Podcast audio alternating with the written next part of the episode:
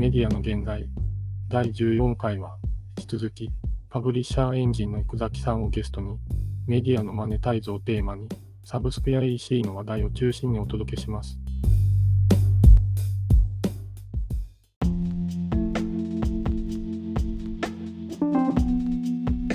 まあそういう手法もありつつまあ、ユーザーさんから直接課金する方法とかもあったりは、すするわけで。ねマネタイズ手法ね広告はまだ手法の一つですからね、そうそうそうそう。うん。なんか例えばまあ分かりやすい話で言うとサブスク、うん。あの文春さんとかやってるわけですよね、はい、はい、そういう直接課金とかやってて。まあそういうのはなんか入ってます？そういうメディア系とかでサブスクってあります？月額課金系で契約してるやつコロクさんとか。めっちゃありますね。なんですか？なんか。私私は朝日新聞デジタルの980円のやつと、日経電子版と、あと十勝毎日新聞を契約しています。へえ。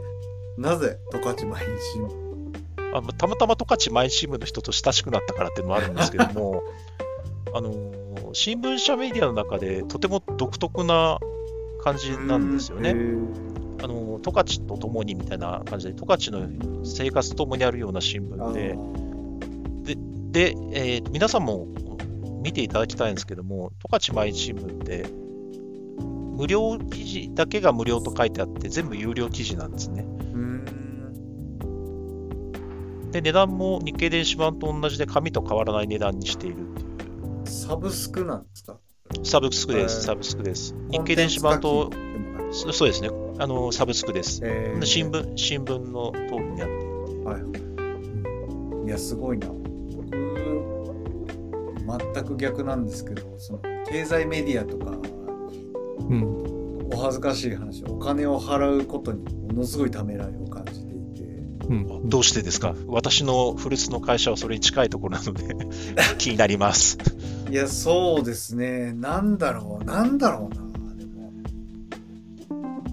その経済的な話とか、そういう話って、できるだけ僕も無料でネタ拾うっていうのが昔からマインドとしてあって、うんで、有料と無料のそんなに差がないんじゃないっていう感覚なんですよね。だから多分それこそ、あよはたさんと話してる方が、無料記はいはいはいはい。有料記事とか読むよりも、あの、うん。価値が高い。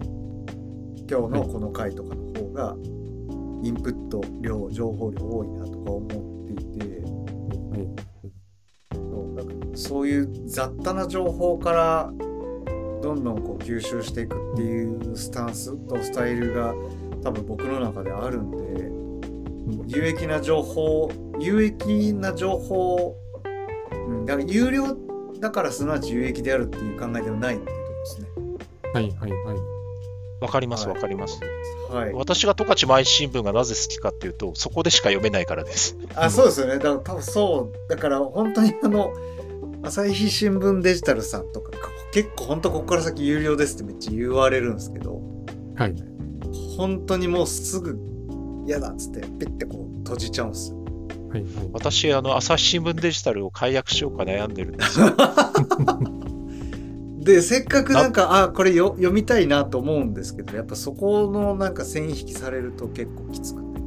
あうんあ、すいません、ちょっと挟んじゃった。あ、の全然。私、はい。私が朝日新聞デジタルをなんかはい解約しようと悩んでる理由っていうのが、はい。私、川崎市に住んでるんですね。ええええで、朝日新聞デジタルは、川崎市の記事はタダで読めるんですよ。えそうなんだ。お金え払ってるんだけど、タダで読めるから、あれっていう、あの、面白いですねそう、損した気分になる問題っていうのも、サブスクってややこしいなと、個人的に思っています。そうっすね。いやーでもわかるなだから日経電子版も会員登録はしてますけど、はい。あの月10本でしたっけ？今ね。もともと10本です20本から10本に変わりましたけど、全然事足るんですよ。うん。はい、そうです。はい。おそらくだから朝日新聞デジタルさん契約したとしても、うん、読むとしても多分月23本ぐらいなんですよね。はいはいはいそう。主戦場僕の情報収集の主戦場がツイッターだったりリアルだったりするんでうん。わざわざ朝日新聞デジタルにのトップ行こうとか日経新聞で日経デジタルのトップ行こうとかっていうマインドがないから、うん、逆に逆にだからエンタメのサブスクはもう惜しみはないくはいはい。投下してます、なんか、コロコさんのお話を聞いてると、はい要はその情報が別のところで入手できそうだからっていうことだとしてるんですよね。そうっすね私大抵の情報に価値はないというか極論ですけど。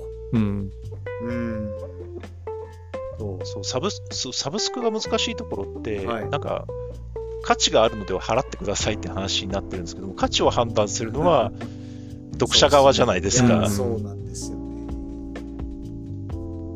そうだからどこで結びつけるのかってめっちゃ難しいですよね、うん。いや本当難しくてそうですね。でさらにサブスクの難しいところはお金払ってる人にはなんか広告あんまり見せちゃいけなさそうな感じがする。空気感。うん確かに。どっちかって感じっすね、あの私はあはい。のお金払ってる人にもあの素敵な広告は見てほしいと思思ってる派なんですけど、はいうんでもななんかそうそうもいかない、うん。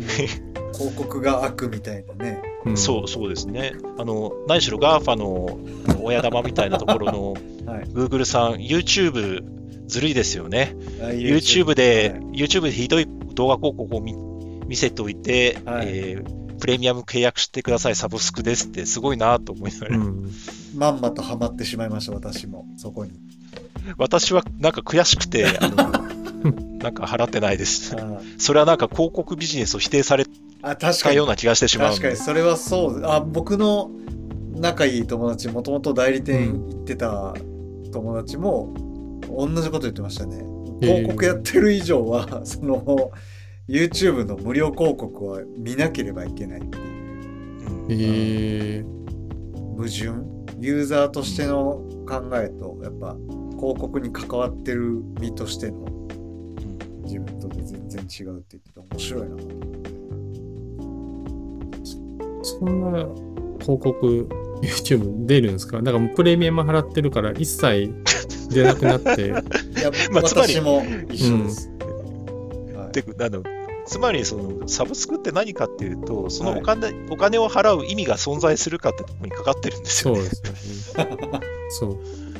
価値があるかどうかなんですよね、結局。そうなんですよだから YouTube うん。そうですね。YouTube プレミアムの場合は何を意味してるかっていうと YouTube のいろんなコンテンツをサクサク見たいってことを叶えてくれるわけですよね。うん。うん。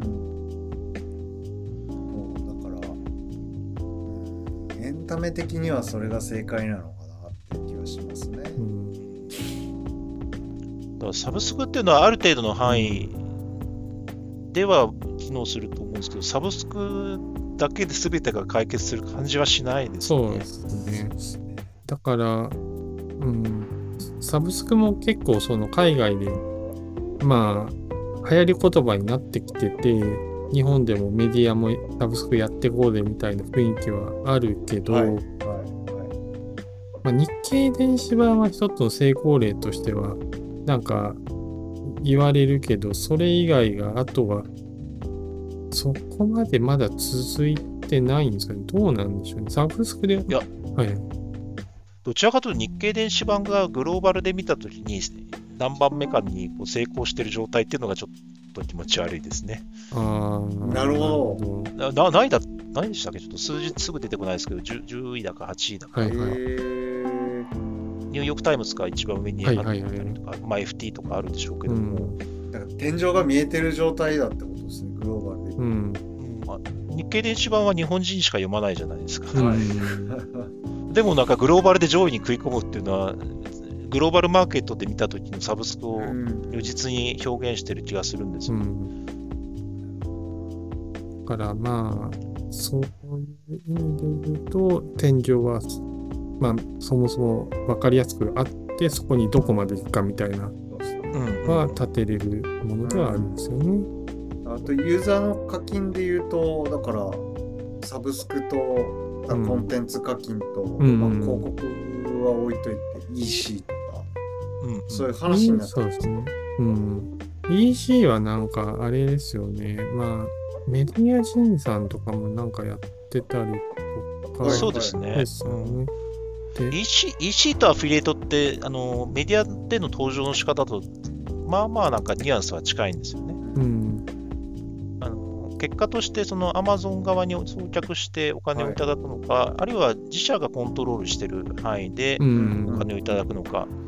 で、メディア人さんの場合はあの、えー、と町屋っていうクラウドファンディングはいはい。はいもやられていて、その一方で、ディズ屋台っていう完全にはいはい EC サイトも作られましたよね。はいはいはいえうん。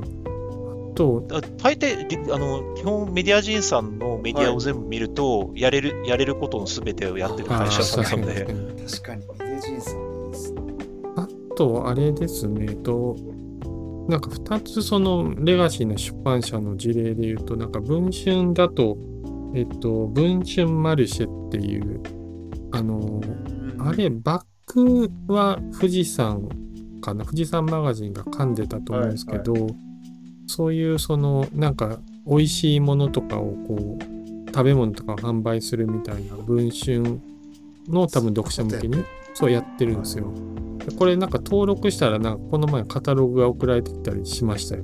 えだからそういうのもあったり、あと、まあ、講談社でいうとなんかミモレっていう、これは雑誌っていうよりかオンラインだけでやってるメディアの EC サイトでこの前バッグを販売して、なんかまあまあ売れたみたいなプレスは出てましたね。